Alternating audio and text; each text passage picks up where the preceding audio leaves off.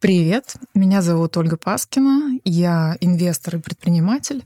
Для меня ошибка — это сигнал и повод переосмыслить себя по-новому. Я умею признавать собственные ошибки, достаточно много рефлексирую по этому поводу.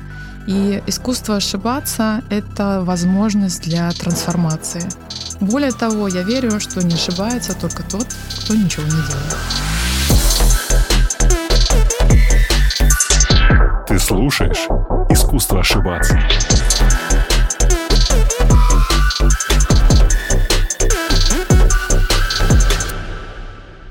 Ольга, привет. Большое спасибо, что ты пришла. Это, возможно, часть моей аудитории не поймет, почему я стал приглашать большое количество людей из медиа, но так вышло, что я гораздо активнее стал вовлечен в рынок медиа. Мне очень интересно говорить с людьми, которые этот рынок делали, делают, имеют к нему непосредственное отношение. Ты была прежде в подкастах, кстати? Ты ходила куда-нибудь? Нет, это первый раз. Ты знаешь, я всегда отказывалась. Мне казалось как-то...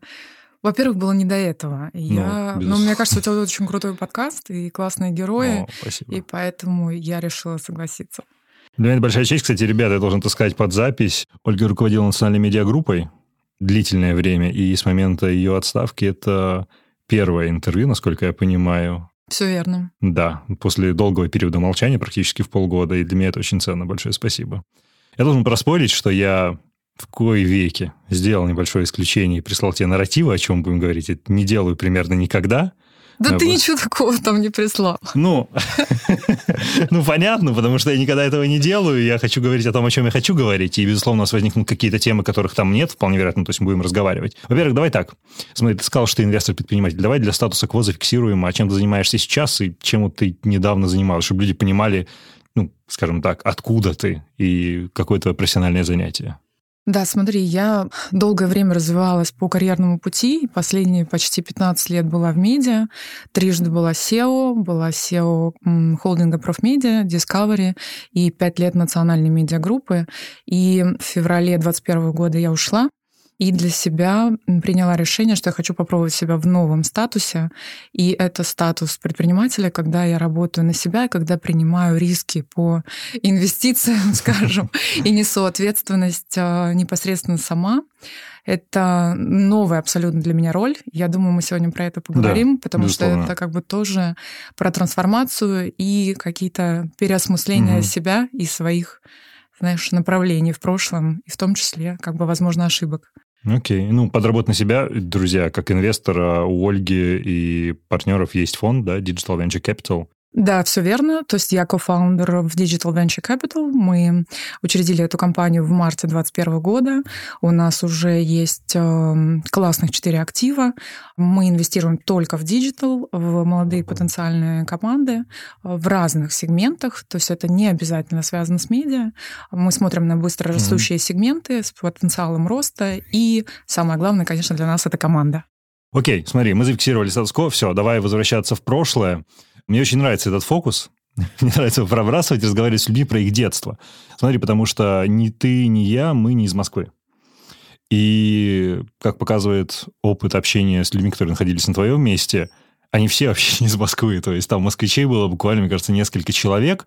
Все остальные, которые чего-то добились, они реально не из Москвы. Ты родилась в Молдавии, правильно я понимаю? Да. А как ты оказалась затем в Волгограде, где уже получала высшее образование? Расскажи вот про вот этот угу. вот вообще базовый свой путь, когда только да. ты была маленькой. Ты знаешь, я действительно родилась э, в Молдавии, родилась в маленьком городе Бельцы, где 30, наверное, 35 тысяч человек.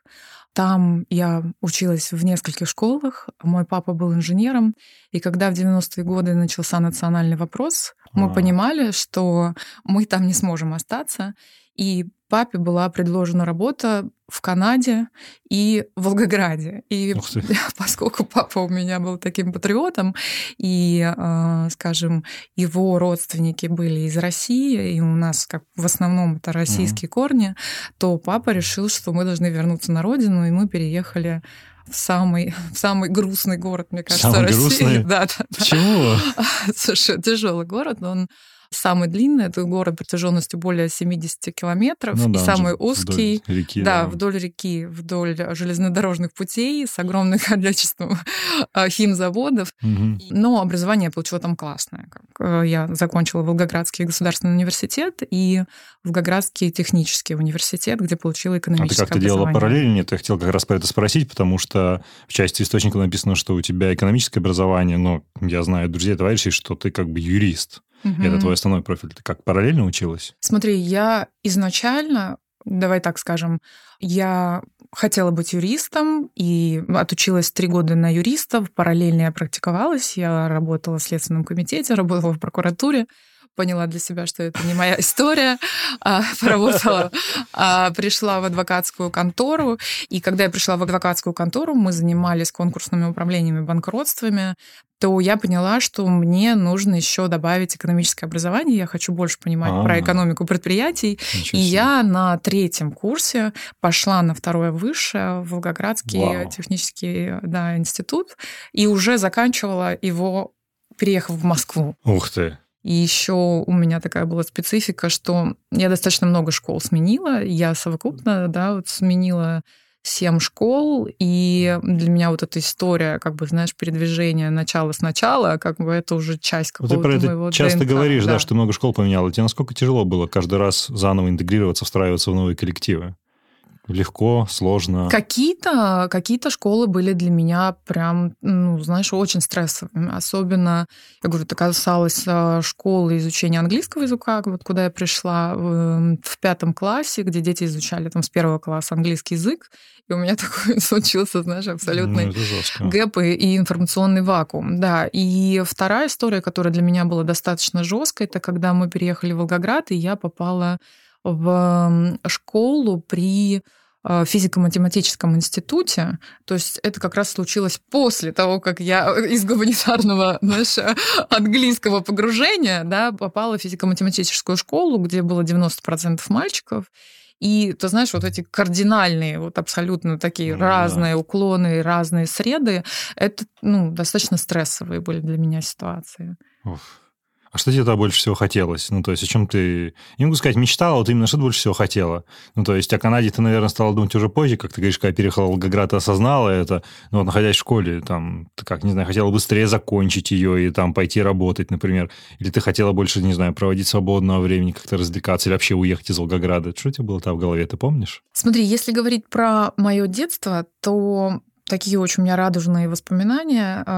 Я закончила художественную школу, где проучилась пять лет. Это было в Молдавии, и я мечтала стать дизайнером. Поэтому, знаешь, вот эта вся история с эстетикой, историей искусств, картинами, галереями и так далее, то есть она у меня где-то всегда была такая, как отдушина, и а, я всегда стремилась, знаешь, где бы я ни находилась, какой-то вот этой компенсаторики своего стресса через а, прекрасное. И я долго долгое время думала, что буду дизайнером, но поскольку ну, да.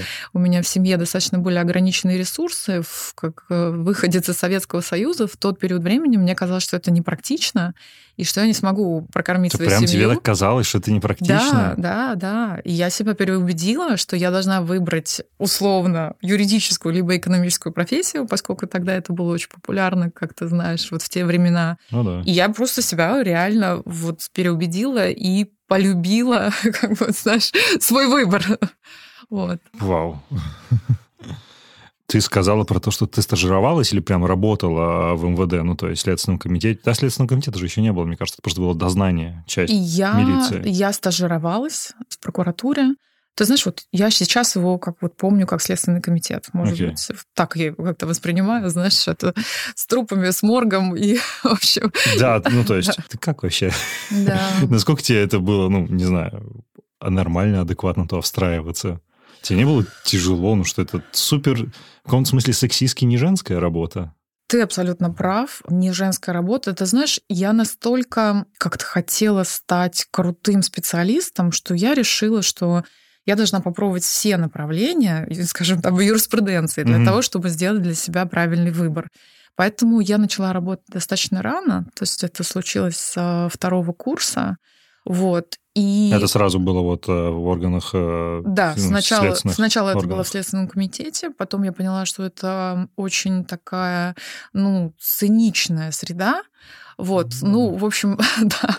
И я решила, что нет, как бы я двинусь примерно как бы в ту же сторону, но рядом, и я пришла в прокуратуру. В прокуратуре мне нравилось гораздо больше. Но поработав в прокуратуре тоже какое-то время, ты знаешь, достаточно быстро поняла, что мне нравится бизнес, что я хочу быть ближе. Как ты это поняла из прокуратуры, Слушай, находясь не, не там? Не знаю, не знаю. Знаешь, как-то вот было такое понимание, что вот ну, государственная служба, государственная система, и мне не, не хватает какой-то жизни. Угу. Вот именно какой-то такой движухи корпоративной.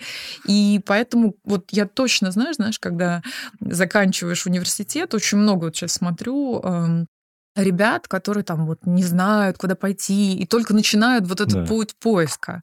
У меня, у меня уже все сложилось, мне было все понятно, и я, в общем, да, решила, что мне нужен корпоративный мир. Окей, а тебе, кстати, платили на стажировках? Это оплачиваемая история была? Зарплата была какая-то минимальная? В прокуратуре, в Следственном комитете мне не оплачивали ничего, а когда я пришла в адвокатское бюро, то есть это уже было по-моему, это было начало третьего курса, то мне оплачивали... Какая твоя первая зарплата была, ты помнишь? 100 долларов я, да, получала. В долларах прям? Да, в долларах.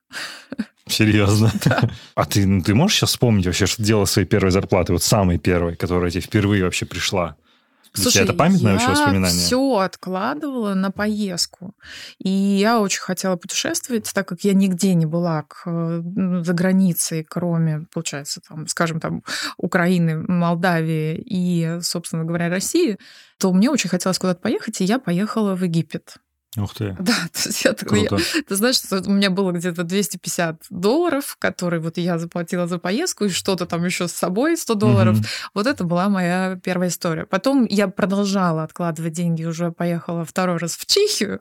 Вот. И так э, вот все время, наверное, до пятого курса угу. в основном я откладывала на... Вау, да, круто. на, на travel. А какая у тебя специализация, ну, юриспруденция была? То есть какую отрасль права? Гражданка? Гражданское, Гражданское право? право. Но я тебе скажу, вот интересно что, что когда я, например, пришла работать в НМГ и общалась а, с акционерами, то там это было там практически мое первое такое, может быть, второе интервью, то мне э, сказал один из а, представителей группы акционерной, вы знаете, вы мне почему-то напоминаете следователя. Поэтому, не знаю, может, поэтому меня и взяли. Не, ну в целом необходимо Шутка. задавать вопросы, получать ответы, соединять как бы точки определенные, так что... Как ты в Москву перебиралась? То есть почему надо ехать в Москву? Ну, вот ты работаешь в адвокатской конторе, зарабатываешь, получаешь в долларах, удается куда-то ездить, родители рядом. У тебя есть братья и сестры, нет? Да, у меня брат ну. младший, э, на 6 лет младше меня, сейчас ну, живет круто, в Швейцарии. Все... А, ну, ну тогда, я думаю, он жил вместе с вами, правда? Да, да, конечно. Ну вот, я вся семья здесь, зачем тащиться в Москву? На дворе там, типа, нулевые, что там делать? Ты знаешь, Волгоград никогда не был тем местом, где мне хотелось остаться и, скажем так, выстраивать свой лайфстайл. То есть я точно понимала, что я уеду, и в тот период времени я думала, может быть, это будет за граница, может быть, это будет что-то еще. Я скажу так, когда я каждый раз ездила в travel через Москву, мне казалось Москва безумно жестким городом, и я никогда не думала, вот знаешь, так, сто процентов, я не относилась к тем людям, которые угу. хотят переехать в Москву. И э, когда закончила университет, начала искать э, работу вот именно по корпоративной линии, меня пригласили на собеседование на завод «Волжанин». Это пиво, в которой принадлежала компании «Сан-Интербрю». А, да, ну, сейчас уже «Сан-Инбев», да. да, тогда это было «Сан-Интербрю». И со мной пообщался генеральный директор э, Волжанина, он сказал, слушай, ну, у тебя такой опыт уже большой, тебе у нас будет скучно. Вот я знаю, что в Москве, в Сан-Интербрю, там постоянно есть вакансии. Сейчас я позвоню Олегу Мубаракшину, который на тот период времени был главой юридической службы, сейчас он в АФК-системе работает, и он позвонил, и меня пригласили на собеседование. И я приехала, ребята сидели в Воронцовском парке, mm. знаешь, это было лето, кто-то был в окне там в купальниках, я Ого. такая думаю, вот такая прикольная атмосфера какая-то, ты знаешь, такой западной компании, немножко mm. вот абсолютно неформальной, мне казалось, на том этапе. И мне сделали предложение на позицию младшего юрисконсульта. Вот. А, на тысячу долларов. Я Вау. тоже в долларах Хорошие у меня деньги. была зарплата, да. И я приняла для себя решение, что, конечно, не могу отказаться от такого предложения. Большая западная компания, FMCG тогда были вообще на пике Да, а, роста с точки все зрения- летело вообще. Да, все летело с точки зрения бизнес-процессов, там, корпоративных политик и так далее. Это, ну, многие там стремились и мечтали работать в FMCG. Поэтому я переехала, и помню, я где-то долларов за 600 сняла квартиру, то есть у меня вот оставалось там, знаешь... А где твоя первая квартира была? Это был Каштаянца, это юго-запад, э, это недалеко от Воронцовского Да. парка. В общем, там. да, это где-то там. Не, ну я просто не могу знать улицу, например, представляю, где ты проезжал. Вау. Так, и ты просто это сделала, типа, а родители как? То есть они такие, типа, поезжай и все? Ну, родители меня как бы поддержали, да, и сказали, что, ну да, видимо, как-то надо ехать. И я, да, и я переехала. Вот. И на первом этапе, ты знаешь, ну, было очень сложно, потому что было очень много А сколько тебе работы. лет было? А, мне было 20, а, 21, Вау, ну, ты же совсем юная да. девушка, ну, там, девочка, которая переезжает в супер большой город. У тебя здесь были какие-то знакомые, Никого кон- не было, контакты? вообще никого. Вообще. И как, ну, то есть, как тебя город встретил? Давай поговорим сначала о городе, потом про компанию расспрошу. То есть, какие впечатления были? Вот ты говорил, что когда ты проезжала, ну, то есть, э, улетала куда-то, тебе казалось супер жестким. Когда ты там, когда ты здесь поселилась на постоянке, то есть, там, первый месяц, какое у тебя впечатление было? Ты помнишь об этом? Слушай, впечатление у меня было тяжелое, потому что город мне по-прежнему казался очень жестким, очень дорогим. И, знаешь, как понятно, из 100 долларов, ну, там я уже побольше получала, да, к пятому курсу, но все равно, то есть мне казалось, какой-то такой скачок в зарплате, да, даже он в три раза с чем-то был больше. Но когда я приехала, я поняла, что, ну, там, за вычетом налогов, то есть у меня остается там на жизнь 250, там, 300 долларов, и это было достаточно, ну, мало для, для Москвы с учетом э, да, жилья, оплат жилья. И город для меня был жестким. И достаточно быстро почему-то я захотела машину, и папа приехал из Волгограда помогать мне купить машину, и мы купили какой-то старый Opel такого синего цвета, и в меня врезались э, очень быстро, как, знаешь, какие-то люди непонятные, и я с этой машиной, знаешь, толком не умеющая водить в этом городе безумном. Это Вот. же какой-то ад. Да, этот был полный ад. Э, И поэтому я решила, что в основном я буду работать, и работала я очень много, очень много. То есть как бы это занимало всю мою жизнь да, по приезду в Москву. Работать для того, чтобы начать зарабатывать больше, расти по карьерной лестнице, такие убеждения были? Да, чтобы, знаешь, чувствовать себя уверенным, э, я поняла, что я очень хочу квартиру, что мне надо заработать на квартиру, потому что в Москве есть вот это ощущение, когда ты снимаешь, и вдруг тебе звонит собственник и говорит, что ой, мне срочно нужно ее освободить. И это у меня было, знаешь, там два раза как Ну, бы боже. за короткий период времени. И я понимала, что ты себя чувствуешь абсолютно незащищенным. И эм, я брала ипотеку, но это уже там было Это через позже год, было. год работы. Ну, достаточно рано, ты знаешь. Спустя год? Да, да. То есть я спустя год взяла ипотеку, и э, надо отдать должное, что я росла, росла карьерно. То есть я за три года выросла из позиции там юрисконсульта в старшего юрисконсульта, и уже там, ну, через какое-то время, да, стала head of legal в, там, в 25 лет. Ну, то есть через 4 года я стала Мгм. head of legal в Сананбеве. И э, к моменту, когда я им стала, то есть у меня уже была там своя квартира, ипотека в Райфайзене, вот, знаешь, как бы.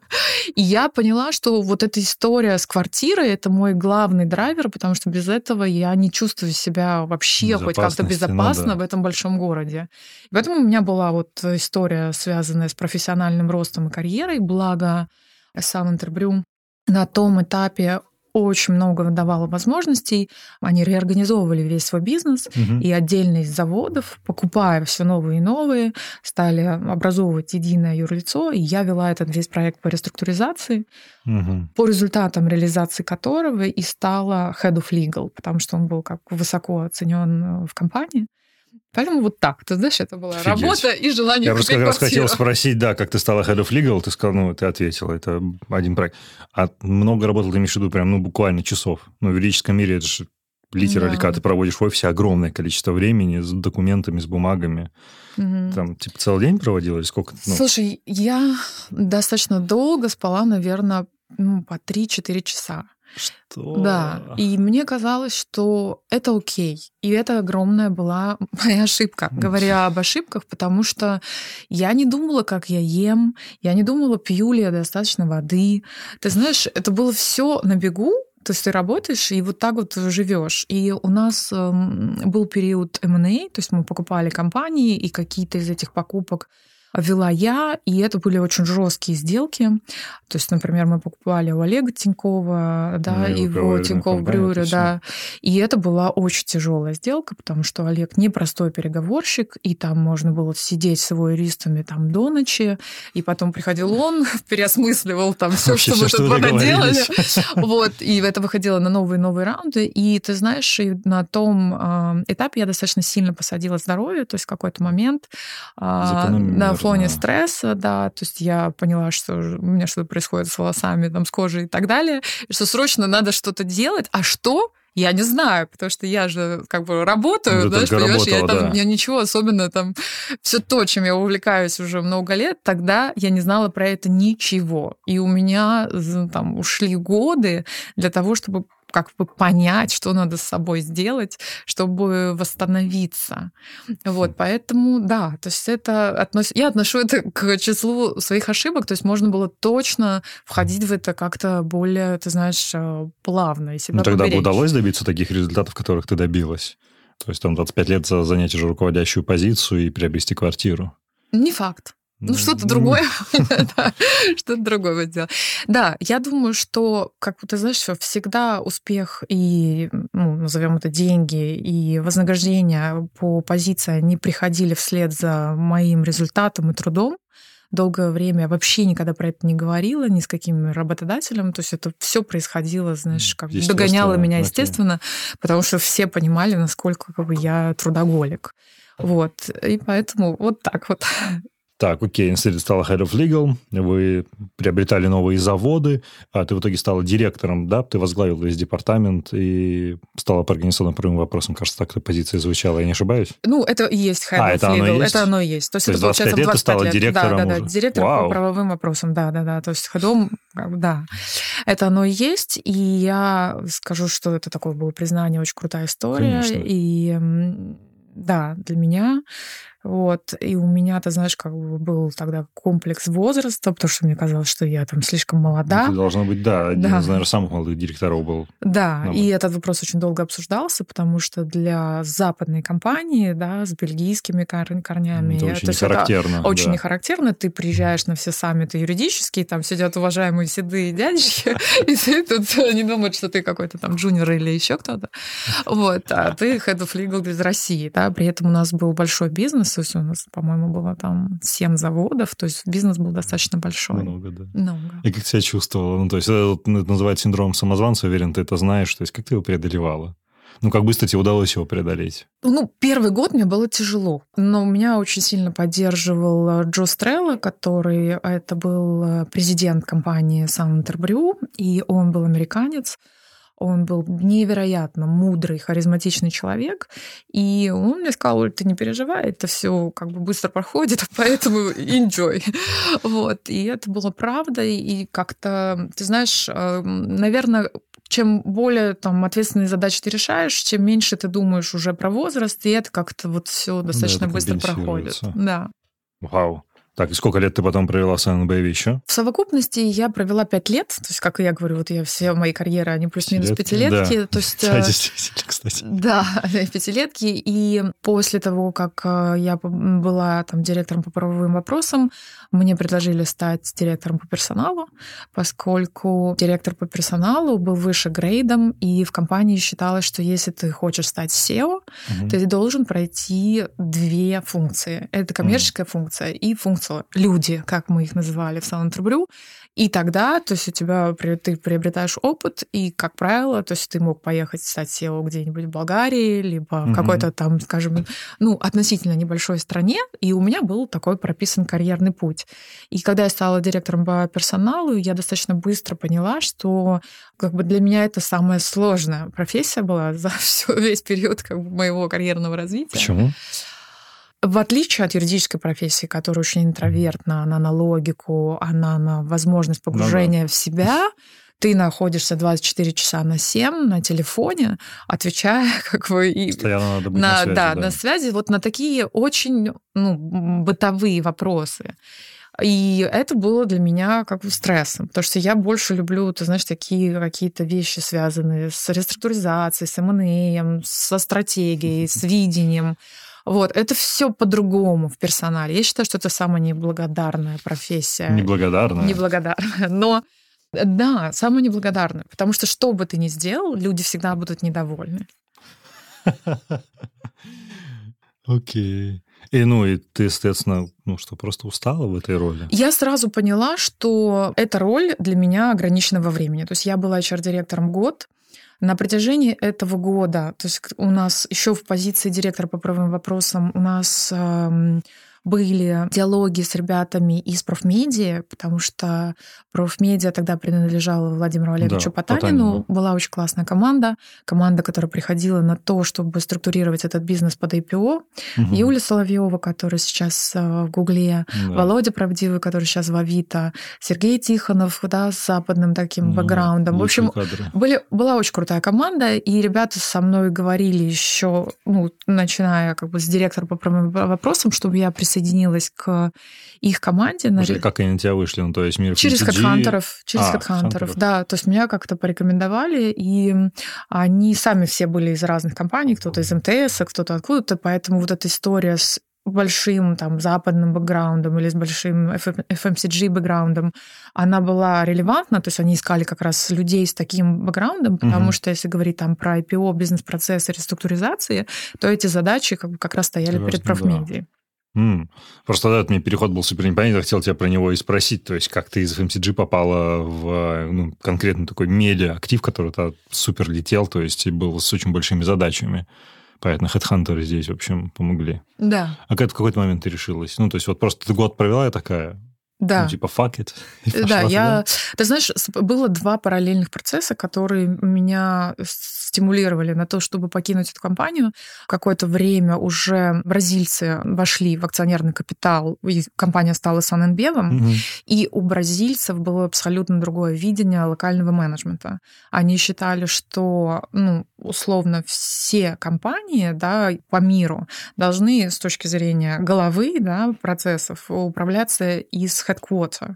А локальный бизнес, он очень функциональный. И поэтому роль и ответственность условно страновая, она падала с каждым очень годом. Сильно, да. И по, у нас было очень крутая команда, очень много людей, уж, ну, прям классных из Сан-Антребрю того времени которые ушли потом и в Сбербанк, и в ТНК БП. То есть они разошлись X5, и, да, то есть э, по всему рынку их все очень хотели, это были крутые специалисты, но все эти люди ушли по одной причине, что им стало как бы тесно угу. с точки зрения уровня ответственности. И я понимала, что даже если буду делать следующий шаг в сторону SEO, то все равно это уже другой SEO.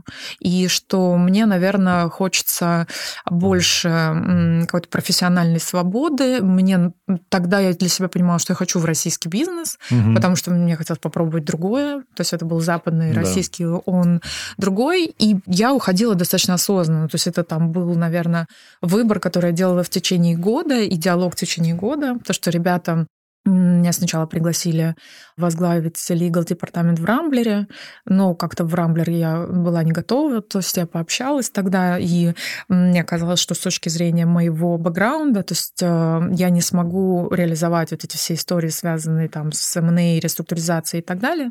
И поэтому... Рамблер тогда тоже был ну, прям крутой актив. Они же там как да. раз были на, вот, на пороге всех тех приобретений, которые сделали из них суп, кажется, и вот это всю это уже структуру. мы делали, Это уже мы делали а. позже. Это уже мы делали позже, вот эту сделку А, ну да, это после продажи профмедиа, когда, да. да, Мамутом. То есть это было вот в параллели, когда уже... Это уже я стала уже...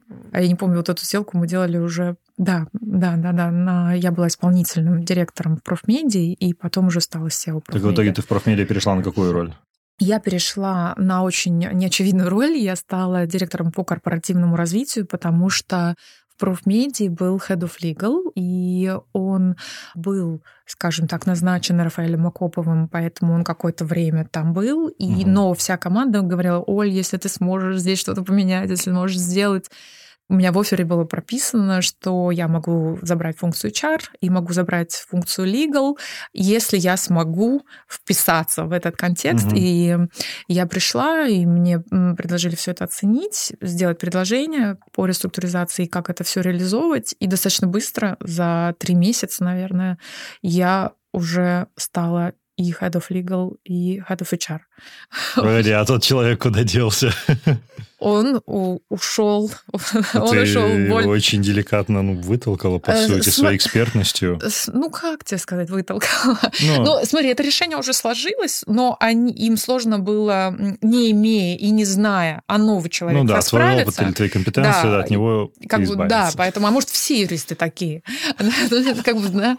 Поэтому, как бы, да, вот здесь такая история, и поэтому достаточно быстро ребята приняли это решение, и там такой, знаешь, был а, коллективный способ принятия решения. Они все пошли к Рафаэлю Акопову, сказали, нет, нет, вот она там все может. И, в общем, да, я стала, ну, по сути дела, знаешь, такой мини-COO. Ну да. Ну, по большому счету, у тебя там две ключевые функции, задачи все это структурировать, собрать. Вау, как тебе медийный мир на вкус оказался? Слушай, медийный мир... Или ты еще не была связана с медиа, что тебя перебивают? Ты была связана все еще, ну как, со сделками, с вот ну, знаешь, это плавный вход. Плавный вход в непростой медийный мир. Я достаточно быстро, как, поскольку, знаешь, вот эта людская сторона, она присутствовала. Людская, это означает, что ты много общаешься с э, топ-менеджментом медийных активов, и с точки зрения там системы мотивации, назначения кадров и так далее, это все было на уровне профмедиа, штаб, угу. штаб, ну, штаб-квартиры, да, headquarter профмедиа, если можно так сказать, вот, а, корпоративного центра, так будет корректней. И поэтому достаточно быстро стало понятно, что очень специфичная среда, э, это достаточно закрытая индустрия, а в нее сложно приходить людям извне, и люди из медиа, они тебя долго челленджат, как вы, и думают, что вот ты отсюда выпадешь, потому что ты не сможешь ассимилировать как бы в эту среду. Вот, поэтому я это поняла для себя, как это наметила, знаешь, новые ориентиры по адаптации и интеграции. И, в общем, ну... А какая цель-то была? Ну, то есть ты сто процентов, ну, когда ты сказала, что я, там, будучи совсем ребенком, приняла решение, что там дизайн, эстетика меня не прокормит, я должна быть юристом, у тебя с целеполаганием все отлично, ты можешь даже не пытаться это отрицать, то есть и очевидно, что у тебя есть амбиции, то есть когда ты была в профмедиа, какая амбиция была стать в итоге генеральным директором или, ну, то есть вот с точки зрения карьерного своего пути куда ты смотрела? Потому что, очевидно, ты еще ну, была в развитии, то есть ты не самый топ-уровень. О чем ты думала? Я хочу стать ты, акционером вообще. Ты вообще правильно подметил про дизайн и вот эту историю, потому что всю мою дальнейшую жизнь, да, вот что меня драйвило, это эстетика и интеллектуальная история. Потому что медиа — это такая очень, э, как и там и IT, например, ну, если да. сейчас мы говорим про то, чем я сегодня занимаюсь, а, про digital мир, там очень много интеллектуального вот этого труда. И для меня это была возможность вот этой эстетической э, своей истории, ценностей, которые я для себя понимаю, что для меня это важно, их развивать и закрывать в медиасреде. И когда я приходила, ты знаешь, я не думала, что я хочу стать SEO. И каждый раз я не мечтала стать HR-директором. Да? Uh-huh. Ну, как-то вот это все...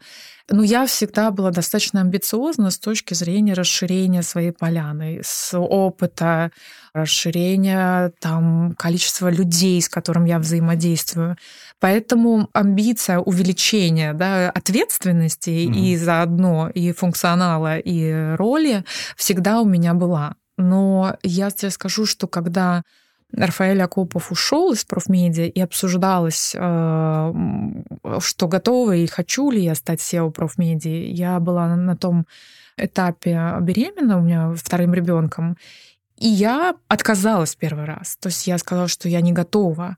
Ну, это было в том числе по двум соображениям. С одной стороны, я физически как бы понимала, что я ну, не то, что не в ресурсном состоянии, просто я не могу сейчас этому уделить столько энергии, сколько должна. Конечно, да. Да. И вторая история — это то, что у профмедиа была большая долговая нагрузка, и это тоже для меня означало, что как бы вот мне надо сейчас, знаешь, вы, ну, компанию перевернуть, перевернуть. сделать, да, а мне надо сначала родить, поэтому да, как бы я отказалась, и родив уже через два месяца стала SEO, потому что на короткий период времени а, был взят человек извне, и Владимир Олегович принял решение, что нет, все-таки как бы новый человек не может встроиться в медийную историю, в специфику профмедии, и мне второй раз предложили эту позицию, и смотря на то, что происходило в компании, как бы вот со стороны, угу. да, я понимала, что без ложной скромности я могу ей управлять гораздо лучше,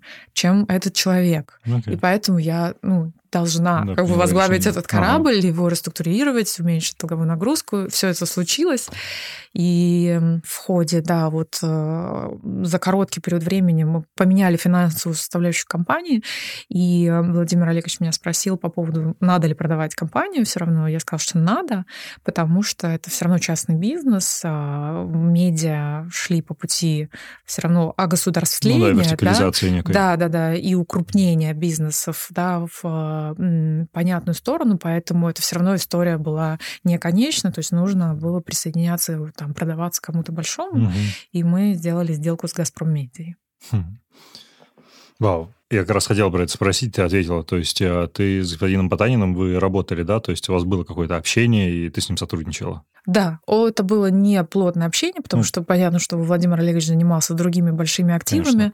Это было очень точное общение, плюс общение с его командой. Э, это были стратегии, финансисты, которые было более таким ну, плотным. Же, извините, период, он же, да, по сути, единым акционером был. Да, он был единым акционером. То есть там совет директоров как такового не существовало. Ну, по сути, ну, были его управляющие и все. Да. И как? Ну, как ощущение? Мне просто интересно, какой он там в личном профессиональном плане на тот момент был. Возможно, что ты подчеркнула он, интересное. Слушай, он очень конкретный, и он вообще не говорит ничего лишнего, и только по делу, и его интересует, понимаешь, только коммерческая бизнесовая сторона. И в этом смысле с ним и сложно, но очень легко, потому что с точки зрения системы ценностей, когда у тебя есть экономическая система ценностей, она понятная. Ну, очень вот, понятно. очень понятная. Поэтому у тебя есть понятный KPI, и понятно, чего хочет акционер. И я говорю, для меня всегда история как бы вычислить, вот как это было в школах, вычислить основные правила игры, вычислить основные правила пожеланий. Ты искал это про школы. Вот. Ты не говорила. Это... Но вот это, ты знаешь, э, как бы критерий, как, знаешь... Ну, правила игры. Правила некие, игры, да? да. То есть ты приходишь, ты сразу вычисляешь, кто здесь лидер, кто лузер, кто как, чего, на что тут учителя обращают внимание. То есть у тебя есть очень короткий период времени, и чтобы здесь как показывать результат, ты вот это все постоянно, знаешь, вычисляешь. И так это я всегда делала. И, то есть у меня никогда не было вот такой своей адженды, которую, знаешь, я там прокладываю и так далее понятно, я хотела расти. Ну, ты ее позже прокладываешь, ты адаптируешься и затем уже свою повестку строишь. Э, то есть я знаю, чего я хочу, то есть это должно соответствовать моим ценностям, моему профессиональному росту, мне должно быть интересно реализовываться. Но первое, на что я смотрю, ну, что хочет акционер. И в зависимости от этого я либо в это встраиваюсь, либо не встраиваюсь. Ну, да. Как в случае с «Газпром Медиа», когда я приняла решение, да, ну, да, что, что я не присоединюсь э, к «Газпром Медиа», да, несмотря на то, что. Михаил Юрьевич Лесин э, сделал предложение. предложение да. Я хочу немножко скипнуть часть с там твоей карьеры ну, в Discovery, потому что после сделки же у тебя, получается, ты стала работать как раз э, на Discovery, правильно? Да. Я уехала сначала в институт Марангона, это институт моды в Париже. Я, да, это вот продолжая мою эстетическую линию, я летом поучилась там, думала по поводу того, что делать дальше. У меня было желание строить e-com, но это, получается, было 6 лет назад. Ну, да. Тогда рынок был совсем другим. Я пощупала разные возможности, говорила с разными игроками, но многие, не буду их называть, они известны сегодня, и сегодня они в икоме, а тогда нет, и к этому они относились очень консервативно. И я, пощупав это все, как бы поняла, что нет, еще рано, как-то вот нету, знаешь, вот этой почвы.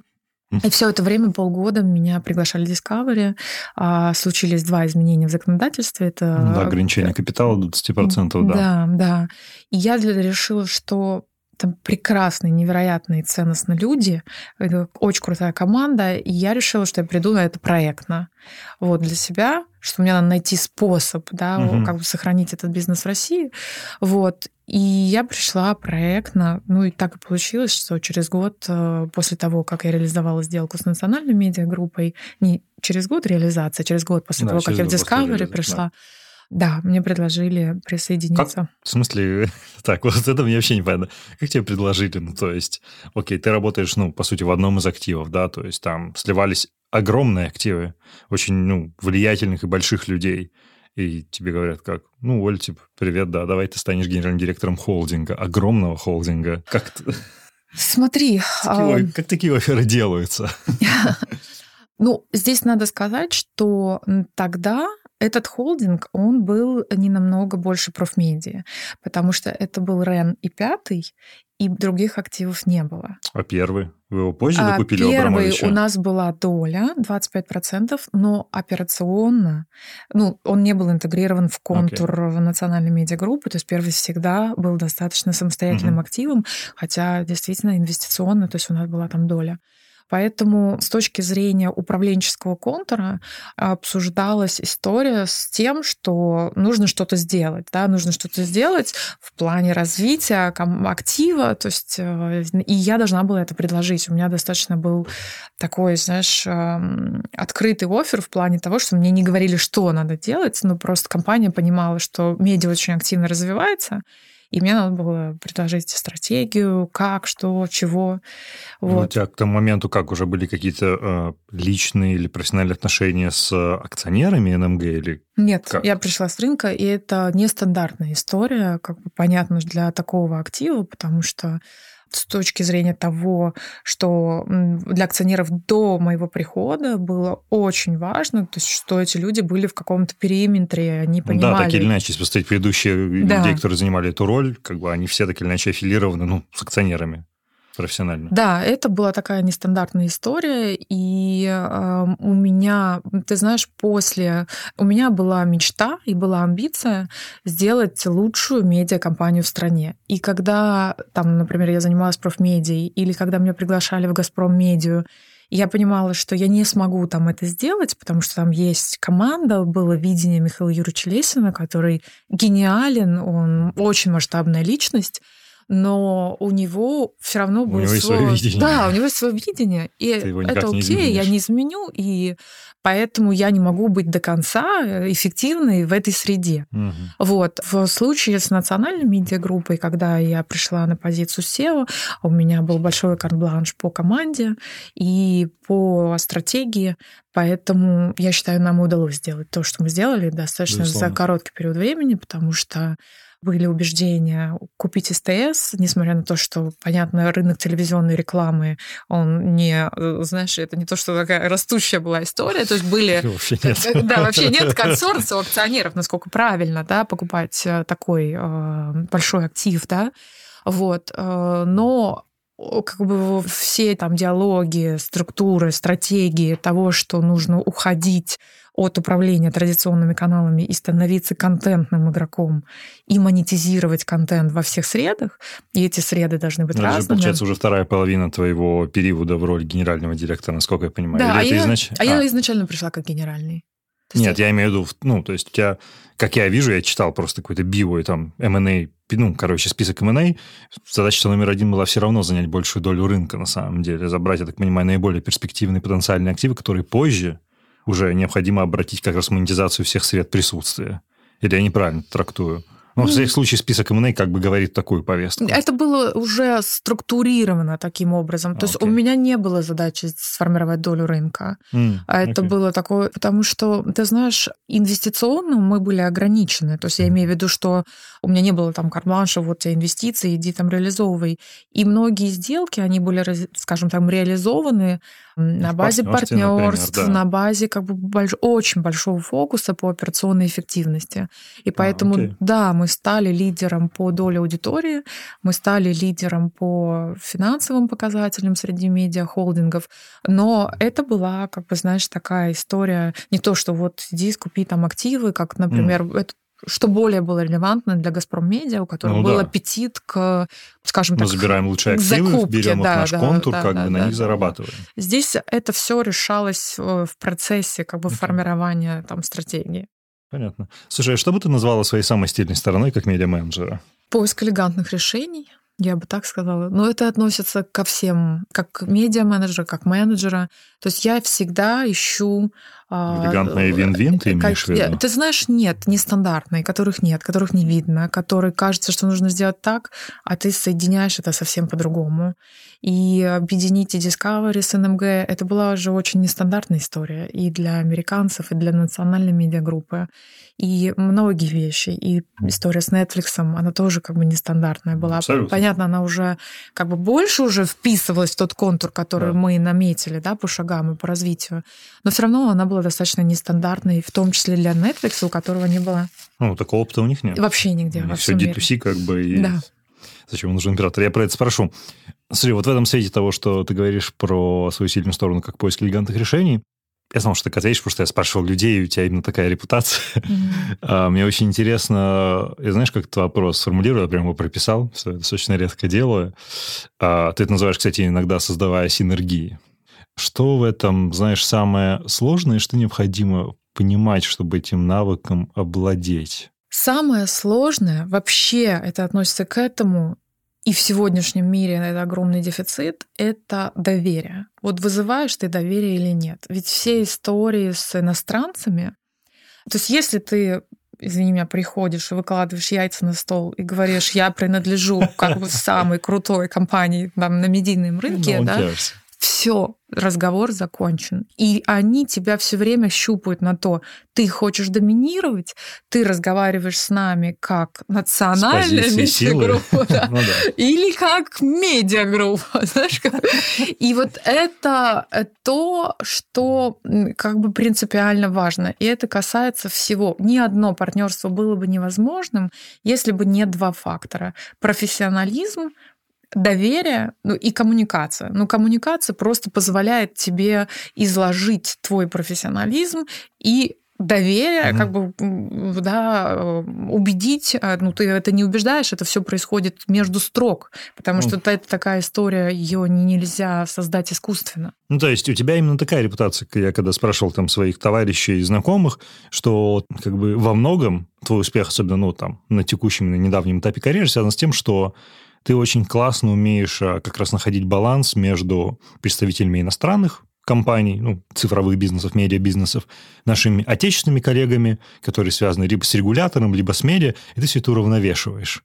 Как бы, ну вот, как ты этот навык сформировал? Благодаря своему бэкграунду? То, что ты работала и в иностранных, в российских компаниях, у тебя родилось это понимание? Благодаря бэкграунду, благодаря вот этой высокой адаптивности из детства, Угу. Потому что как бы в разных абсолютно средах находишься, и ты как бы первое время можешь просто там сидеть, молчать, смотреть да, на человека, на людей, на команду, а что им нужно, а что они хотят.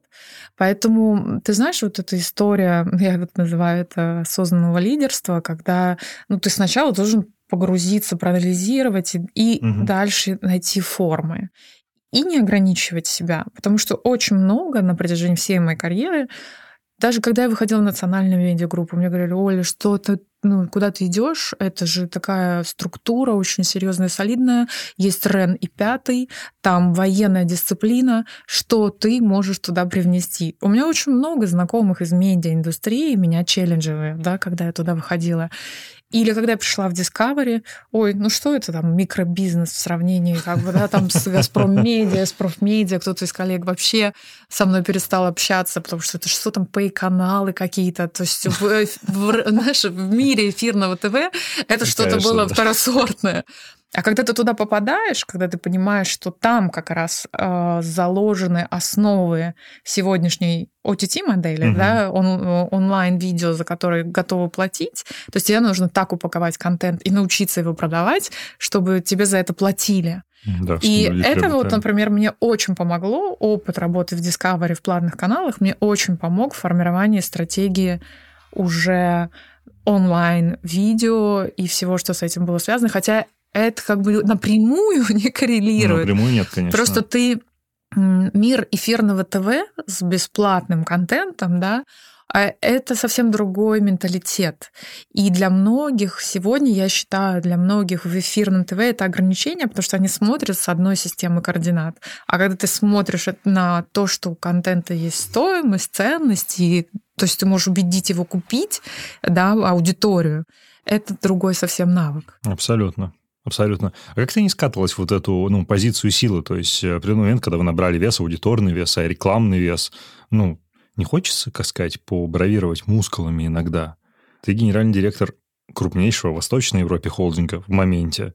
И, не знаю, там те же самые переговоры с Netflix, ну, то есть не хотелось когда-то просто там, надавить какие-то тяжелые моменты, использовать ну, рычаг, ну, leverage, типа, а ребят, без нас вы как бы в Россию не выйдете, вам все равно нужен локальный партнер, ну, или там, вас ограничит капитал 20%, ну, вам все равно нужно создавать совместное предприятие. Я знаю, ты в интервью говорила, что это абсолютно партнерское решение.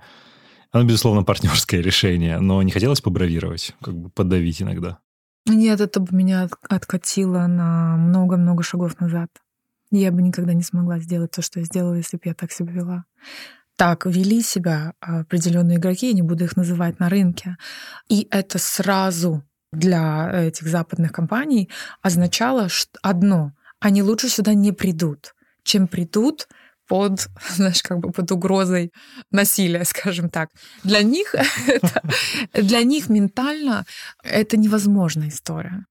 Поэтому, если бы я так повела, это было бы глупо с моей стороны. То есть меня, я бы попала в точку ноль. Окей. Okay. Слушай, ну, мы все, ну, мы все, я не знаю, но думаю, часть аудитории, я точно, мы с тобой, э, знаем, что в Совете, даже так не Совете, а среди акционеров НМГ, ну, есть очень высокопоставленные влиятельные люди. В конце концов, как бы это консорциум, ну, медиа-олигархов в каком-то смысле абсолютно, ну, слово олигарх давайте будет в нейтральном контексте, то есть это люди, которые владели огромными активами.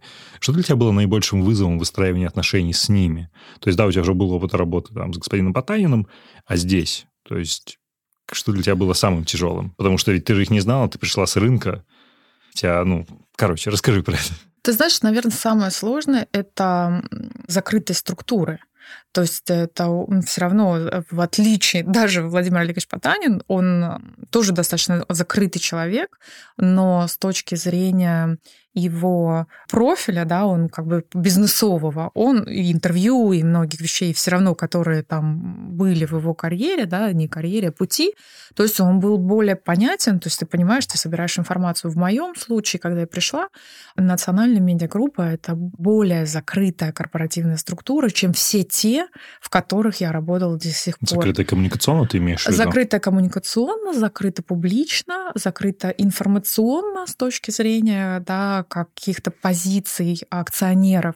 И то есть у меня, вот как мы говорим, приходишь, вычисляешь. Да, вот то есть у меня веду. было недостаточно, ты как бы чуйкой должен чуять, да, ну, но да. информационный поток твой, он весьма ограничен. И ты уже считываешь это на месте, и это сложно, потому что ты все время, помимо того, что ты занимаешься развитием бизнеса, ты пытаешься понять, вот как то, что я говорю, знаешь, я всегда прихожу, и я, как бы бывает, ты можешь спросить, да, у акционеров, а что конкретно да, нужно. Чего мы должны добиться. А бывает, что ты должен это понять, и как бы ты не можешь опросить да, акционеров, потому что это не один акционер, их, понятно, там ну, несколько много, да. многоуважаемых да, акционеров и групп, и у тебя нет такого условно прямого доступа к стейкхолдерам каждого да. из них, чтобы их спросить, и это все верифицировать между ними, знаешь, и как бы предложить именно то самое желанное. Поэтому ты больше как бы естественным путем и своей интуицией, ощущениями как бы приходишь к тому, что могло бы быть наиболее ну, релевантным, интересным для акционеров. Я просто надеюсь, что повестка совпадет. Э, да, Да. Слушай, а... Это самое сложное. Да, насколько эм, полезным или там, не знаю, помогающим, сопутствующим в этом плане был э, совет директоров. На сайте указано, что писатель директоров Алина Кабаева, насколько она была тебе, ну, как поддерживающей в личном профессиональном плане, именно в коммуникации с акционерами? Ну, то есть все равно есть вертикаль корпоративного управления, где над тобой есть борт. Смотри, здесь история была такая, она очень, э, она формализована в национальной медиагруппе, то есть у тебя есть э, заседание, есть компетенция совета директоров, угу. и ты действуешь внутри этой формальной повестки. То есть никаких других как бы неформальных да, каналов там условно, э, не то чтобы не существует, может быть, они существуют, но в любом случае это не является твоими инструментами для, mm. как бы, для перформанса в этой этой среде. То есть okay. ты живешь в формальной истории и рапортуешь ну, то есть совет раз в квартал у тебя совет, от, совет Отчитываешься, собирается. у меня большое количество сделок утверждалось советом директоров, это происходит очно либо заочно, но как бы совет директоров полноценно, формально выполняет свою функцию, документы ты с аналитическими материалами выносишь, они рассматриваются, поэтому в этом смысле абсолютно была подотчетна, да, там подконтрольная совету директоров но это формальный орган. Ну, то есть, короче, неформальных каналов сети у тебя с ними не было?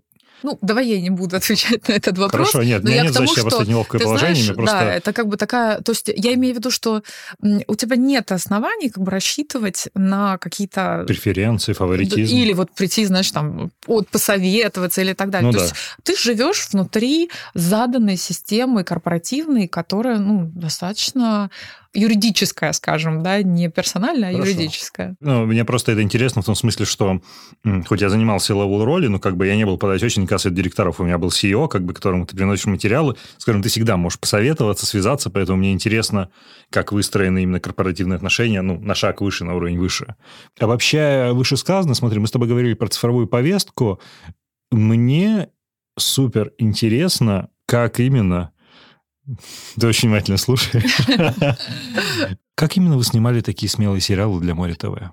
Ну, то есть у тебя очень ну, жесткие акционеры. Я хочу вещи называть своими именами. То есть я не погружен в этот мир там, на том уровне, на котором ты, но, блин, слушай, это очень влиятельные авторитетные люди с вполне, мне кажется, скорее консервативной повесткой, чем свободной. И вы, ваш холдинг, выпускаете на Море ТВ, что является там твоим, собственно, прямым там, активным управлением.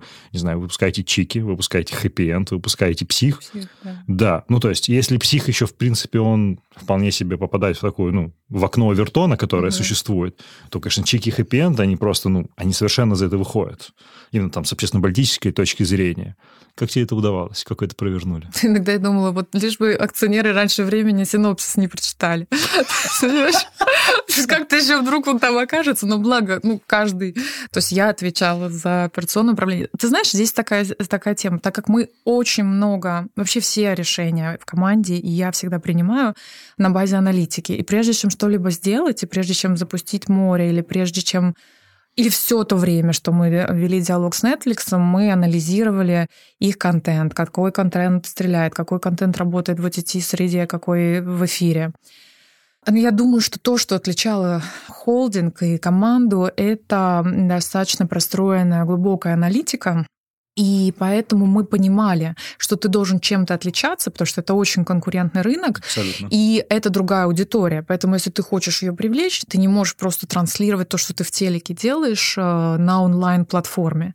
Это должен быть ну, ну принципиально ну, другой контент. аргумент, да. И ты знаешь, и в этой связи, то есть я брала на себя как бы ответственность и риск, на, исходя из того, что акционеры понимают, то есть мы все равно как бы все имеем какие-то свои, знаешь, рамки, мы понимаем, это не цензура, это плохое как бы слово Нет, цензура, цензура, это больше как бы знаешь фреймворк, которым ты работаешь в допущё, допущенного, допустимого, недопускаемого и так далее.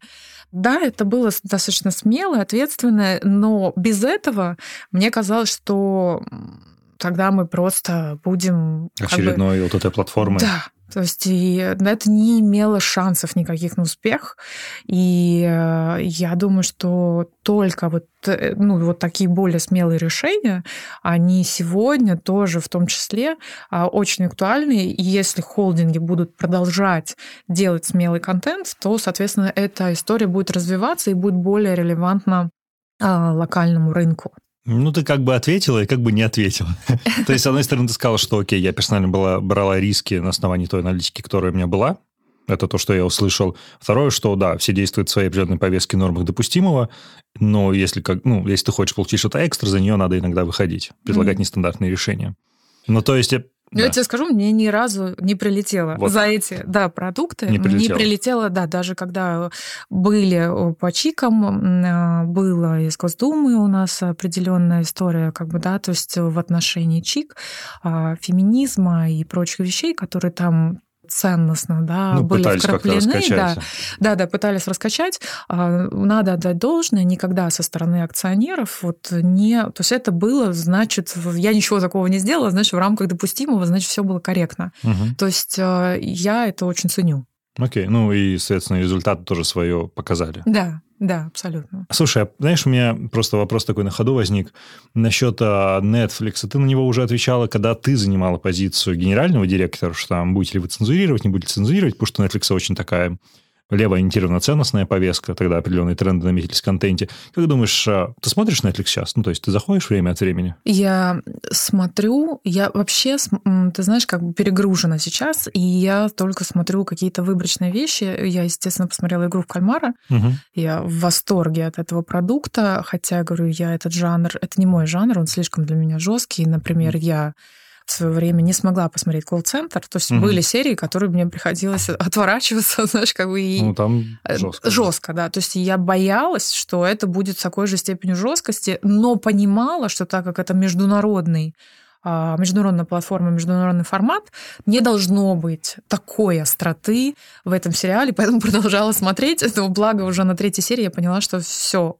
окей, то есть э, первая самая жесткая, и поэтому... Я просто, знаешь, к чему хочу продолжить. Ну, то есть, например, сейчас вышел э, третий сезон э, очень классного сериала Sex Education, который был Два сезона были суперские. То есть они находились там, ну, в пределах, мне кажется, такого допустимого, адекватного. Третий сезон улетел полностью вообще влево такую, в левую повестку uh-huh. с небинарными полами, небинарными гендерами, ЛГБТК, Q+, вот это все. Слушай, в свете того, что ну, там реально очень сильно меняется ценностная повестка в Netflix Originals, как ты думаешь, а какие вообще шансы, что чьи-нибудь а, ограничительные руки до этого доберутся, и часть контента как-то попросят убрать с российской витрины, например, или как-то ограничить, ну, потому что там вот прям такая, то, что здесь не принято. Слушай, все возможно. Все возможно. Ты допускаешь? Ну, ну мне кажется, возможно. что да. Ну, мне кажется, что да. Мы же понимаем, что информационная повестка, да, и контентная повестка, она всегда находится в зоне контроля. И поэтому здесь вот вопрос захода за какие-то да, рамки. Если всегда могут посчитать, что это выходит. То есть мне кажется, что но ну, это не нарушит этого тонкого равновесия, собственно, которого тебе удалось добиться, когда ты занимала позицию CEO, и как раз этого баланса интересов, равного партнерства что все-таки придут с позиции сил, скажут, ребят, хотите работать в России? Нахрен это убирайте. Что я тебе скажу? Я уже за это не отвечаю. Не, я понимаю, что за это не отвечаешь. Э, просто это такая легкая спекуляция. Я тебя не хочу сильно тянуть в это, но просто легкая спекуляция. Кстати, ну а Netflix успешно запустился вообще? Вот когда вы эту сделку сделали, все, все было хорошо? Очень успешно. То есть мы даже были в чем-то выше их ожиданий по количеству подключений после угу. локализации. И это считалось очень успешной историей, как локализации вот так в стране. Да. Окей. Крутяк. Ну, просто было да. интересно. Хорошо, ну смотри, социальная медиагруппа растет. У тебя под твоим контролем непосредственным огромное количество активов, все классно. Что случилось? Почему ты решила покинуть? Пять лет. Ну что, пять лет? Ну, то есть у тебя что, кризис, пятилетний кризис наступил, что все тебя утомило это? Нет, нет. Слушай, конечно, конечно, нет. И это уже так, я говорю, просто это все получается пять лет. Надо понимать, что Здесь много очень факторов. С одной стороны, были какие-то вещи, которые мне важно было ре- реализовать. История, например, с Netflix в моей системе координат, она была такая очень как бы важная там вишенка на торте, да, Конечно. когда ты, у тебя классный торт, все, и вот эту, эту историю достраиваешь, особенно с учетом того, сколько лет я этим занималась. Угу. И для меня это было какое-то логическое, как бы в том числе, ну не то чтобы завершение реализации стратегии, но определенная точка, как бы в той стратегии, которая была намечена, она была поставлена. Это первая история. Вторая история, несомненно, связана с ковидом, потому что вообще эта вся тема, она как бы большой повод для переосмысления всего, что мы делаем. И знаешь, когда ты, если до сих пор ты в очень интенсивном режиме занимался развитием, девелопментом, стратегией, видением, угу то ковид, он э, просто как бы рушит условно все, то есть ты сразу попадаешь в другие зоны, в зоны покушения на безопасность. То есть это как бы ты условно в пирамиде Маслоу из верхней истории сразу падаешь вниз. То есть я имею в виду, что все люди вокруг чувствуют себя небезопасно. Угу. И поэтому история вот этого вектора реализации, да, как бы она сразу рушится, и ты должен переобуваться во множестве неизвестных обстоятельств.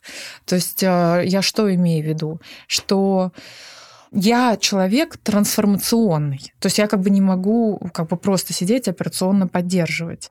И то есть вот эта, ты знаешь, скорость, которая была намечена, и количество сделок, которые были реализованы, и даже в, в, на удаленке, да, мы продолжали там делать Netflix, что было как бы очень сложно, потому что все коммуникации менялись.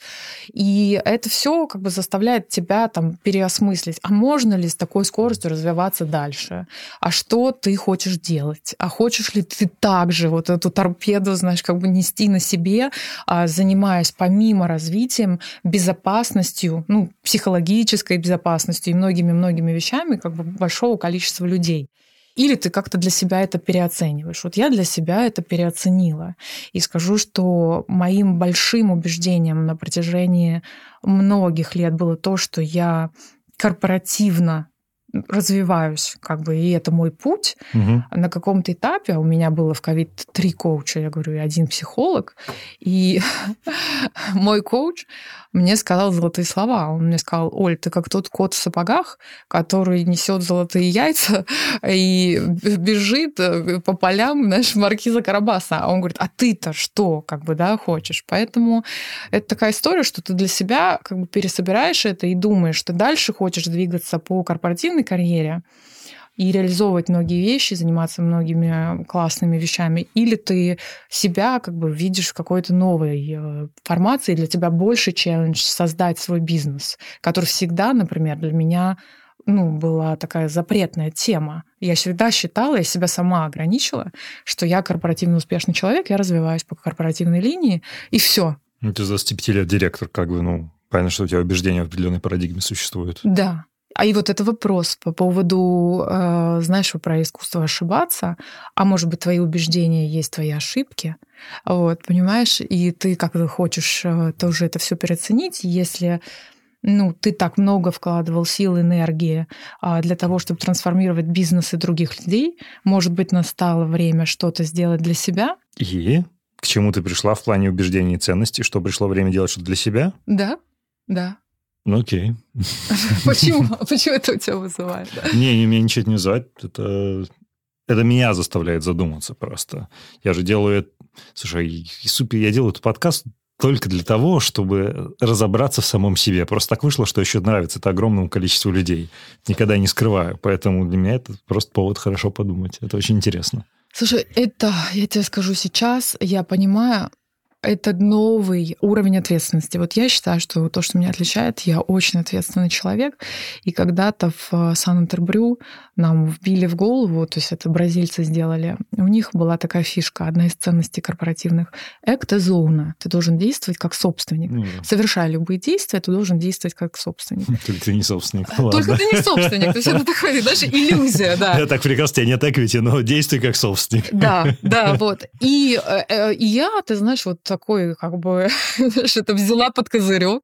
И на самом деле это долгое время был, было и остается моей системой ценностей. Куда бы я ни приходила, когда вот я понимала, то есть я должна действовать как собственник. Каждый рубль туда-сюда выкладывать по полной и так далее. А в какой-то момент возникает когнитивный диссонанс. Ты вроде как действуешь как собственник, но, как ты правильно сказал, ну ты не собственник, а если ты вкладываешь столько силы и энергии, то, может быть, это смысл, имеет смысл как-то перенаправить. Ну да. Слушай, буквально хотел шаг назад сделать, вопрос задать. Э, история с приобретением доли в Hype Agency. Что это такое? Это заигрывание с рынком инфлюенс-маркетинга? Или для чего это нужно было? Это, ну, то есть, как бы, к этому времени уже существовал там Wild Jam, и Ярослава Андреева был понятный трек, был Дидинок. Типа, почему хайп? Зачем, зачем этот актив приобрели? То есть для меня это, ну, знаешь, как ты смотришь активы, там заходишь на сайт НМГ, смотришь активы, раз там 50% доля в Hype Agency. Like, what? Зачем? Ну, это тестирование новой среды. То есть понятно, что там и Wild Jam, они были дороже. Для нас было важно понять этот сегмент, как в нем зарабатывать, насколько угу. он структурный. Не секрет, что с точки зрения простроенности рынка инфлюенс-маркетинга, это все еще в процессе. Поэтому делать какие-то там большие инвестиции в эту сторону и понимать, как ты этих людей сохраняешь, как ты их мотивируешь, как ты это все монетизируешь. То есть это был такой, ну, скажем, тест. И Гриша, собственник, да, да Зорин. Ха, Зорин, да, Хайпа, он, скажем, из более традиционной да, среды, то есть по своему бэкграунду. Да. Вот, поэтому а, в этом смысле с ним можно было говорить об этом бизнесе, преломляя это, скажем, на язык традиционных там медиа, что работает, что нет, как, эксклюзивы и так далее. То есть он в этом смысле, знаешь, абсолютно скажем, бизнесово был понятный и прозрачный. Uh-huh. Вот, поэтому мы это сделали, то есть не шли в большие, знаешь, инвестиции, Я когда понял. у тебя okay. потенциально есть риск на следующий день потерять всех этих молодых и талантливых Я, кстати, инфлюенсеров. Ну, смотри, ты уходишь из ННГ, то есть ты помнишь вот свой первый день, первое утро после отставки? Вот ты просыпаешься у себя в постели и типа, как себя чувствуешь? Ну все, у тебя нет никаких обязательств. Ты никому ничего не должна. Ты лежишь в постели, не знаю, время 9 утра, что ты чувствовал? Ты помнишь это вообще состояние? Ты знаешь, это состояние я не помню, но каждый день я чувствую свободу. И это очень круто. И это самое, наверное, какая-то такая главная ценность и стремление, которое, которое я вот в себе ощущала, да, последнее, последнее время, я говорю, ковид, это все тоже у тебя переоценивается, что ты хочешь, ради чего и так далее, какие твои ценности. Я много с этим работаю сама. И вот это ощущение свободы и того, что ты сам себе определяешь, что делать, это очень круто. Ну, ты же взяла какую-то паузу, прежде чем учредить а, фонд и, собственно, снова начать чем-то заниматься? Ты поехала, не знаю, отдохнуть, почилить. Ну, блин. Да, я поехала. Я поехала на Мальдивы, но я так хотела взять паузу. Я хотела взять паузу вообще, на самом деле, в год. И Разумно. да, ну, у меня так никогда не получается. Никогда. Когда стало скучно? В какой момент? Нет, даже у меня просто все время... Во-первых, ты знаешь, сразу со мной связались все уважаемые большие экосистемы. И, то есть я для себя это все равно примеряла. Хотя приняла решение, понимаешь, не входить как бы в, в новые браки, отношения, да, с, э, как бы с корпорациями. Но ты все равно как бы думаешь, ну, окей, нет, наверное, мне надо эту опцию проанализировать, приложить положить на себя и окончательно понять, что нет. И я вот все равно, как бы, знаешь, вот э, этот путь э, рефлексии, а ты корпоративный все-таки человек или нет, и вот э, это отдельное, отдельное упражнение. И мне понадобилось время. Мне понадобилось полгода, чтобы себе сказать внутри, не просто вот я это хочу, я же, угу. я же решила, что нет, все, ты же как бы все, ты принимаешь это, ты принимаешь уже другую историю, от которой ты уже ее реализуешь. А что в экосистемах предлагали? Ну, то есть ты на самом высоком уровне играешь, то есть у тебя какая роль? Ты возглавить какую-то экосистему? Не буду говорить. Ну, я без игроков, я имею в виду просто... Где-то это... Ты знаешь... С точки зрения именно ролей. Я скажу так, что э, много предложений, и для себя, для себя я решила, что зона интереса вообще профессионального в digital мире, в том числе э, в e-com е. Поэтому, возможно, из-за сервисности, возможно, из-за моего операционного бэкграунда, mm-hmm. возможно, там, по другим по всяким причинам, у меня две позиции было, предложения достаточно крупных, они касались икома. Mm. И это для меня... Почему я еще это примеряла и думала? Потому что, во-первых, я не рассматривала как бы снова возврат в медиа, потому что в медиа я была Ты в супер все роли, сделала. да, все ну, сделала. Есть... И я для себя понимала, что я хочу как бы нового, да, то есть ну, да. я много Начать уже в медиа. в каком-то смысле. Да, да, да. Поэтому я искала как бы комплементарные вещи, то есть там, где, да, аудитория история, там, где важен сервис, там, где важно, угу. в том числе и как бы в какой-то степени интеграция контента. Контент да? очень важен. Да. Social e-commerce, social commerce. Да, да, поэтому как бы эти э, предложения, как бы вот они возникали, и я не могла их не рассмотреть, так как они были, знаешь, вот у меня... Ну, как бы, с твоей повесткой. Да, да, с моей повесткой. Вот. Понятно. Ну, я не буду спрашивать, там, типа, как возникла идея сделать фонд, понятное дело. А какой объем фонда? Ты нигде это не говорил? Не говорим, не, не можем. Не, не можете? Да, да, да. Не раскрываем. Окей, просто, ну, это супер интересно, потому что обычно же и э, венчурные инвесторы, они любят как бы этим пофлексить в каком-то смысле, что у нас фонд там на миллиард. Угу. Ну, не рублей, там, тенге, вот, или долларов. Но какая мета-цель? То есть то, что ты говорила, знаешь, это ну, в каком-то смысле очень процессная вещь для тебя самой. То есть перестроиться, понять какие-то новые горизонты. Я не хочу назвать это миссией, да, но миссия это way too much. Но как бы какая мета-цель? Вот ты сделал это, ну, то есть вы с Алексеем Мичишиным это сделали, как бы партнер в этом фонде, ну, и что, какая, куда стремиться? Мета-цель сейчас не на поверхности, она есть, я над ней работаю. Это не то, что очевидно, и я не хочу это спойлерить, это рано еще. Но okay. помимо инвестиционной истории в, э, скажем так, в сторонние активы, активы, которые развивают ребят, я занимаюсь девелопментом своих проектов, и, скажем, ряд из них, они комплементарны тем сделкам, uh-huh. которые мы сдел- купили, э, но в общем и целом это самостоятельная мета-цель, и основная мета-цель — это быть счастливой, делать счастливой окружающих меня людей. Я закачу глаза. Нет, это отлично, но это просто так, типа, come on, ну это то, что ты расскажешь колумнисту Forbes. Мы здесь в более интимном да, формате. Да, да, нет, на самом деле у меня то, что я сейчас в очередной раз взвалила на себя, я же никогда не сижу, понимаешь, спокойно. Ну, это такой огромный челлендж, огромный. Поэтому это мой проект, которым я занимаюсь. Занимаюсь сейчас достаточно много, 24 на 7 он сложный, и это проект на запуск в следующем году. Угу. Вот. И ну, в этом проекте соединяются многие, многие моменты, как бы и с точки зрения... Что-то медийное? Нет, это не, не directly медийное, скажем okay. так. То есть, эм, и я говорю, в этом много чего соединено, и моих профессиональных, э, да, там, бэкграунда и опыта, и моих ценностей, и моего видения, и аналитики. Ну, в общем, как бы это то, чем сейчас я увлечена и занимаюсь, поэтому это digital проект, скажу окей. понятно сразу. Вот, поэтому эта цель, она будет более очевидна в следующем Хорошо. году. Хорошо, это супер интересно. Окей, слушай, мы так иначе подбираемся к концу.